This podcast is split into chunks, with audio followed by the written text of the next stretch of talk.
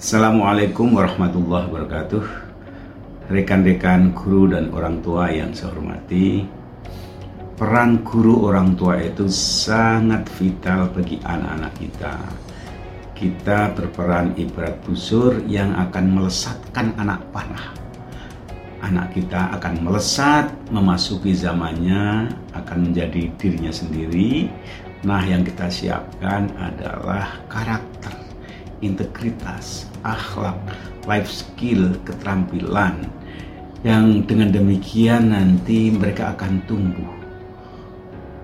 Penting sekali kita tanamkan agar anak itu menjadi pribadi yang punya sifat lifelong learner, pembelajar seumur hidup.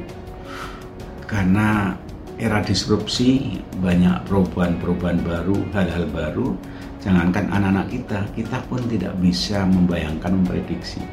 Tapi dengan bekal integritas, mental yang kuat, tangguh, dan selalu ingin belajar, insya Allah anak-anak akan sanggup. Dan dibalik semua hiruk pikuk, turbulensi, dan kadang-kadang goncangan dalam perjalanan manusia, saya yakin di baliknya itu ada blessing, ada perubahan, ada kemajuan.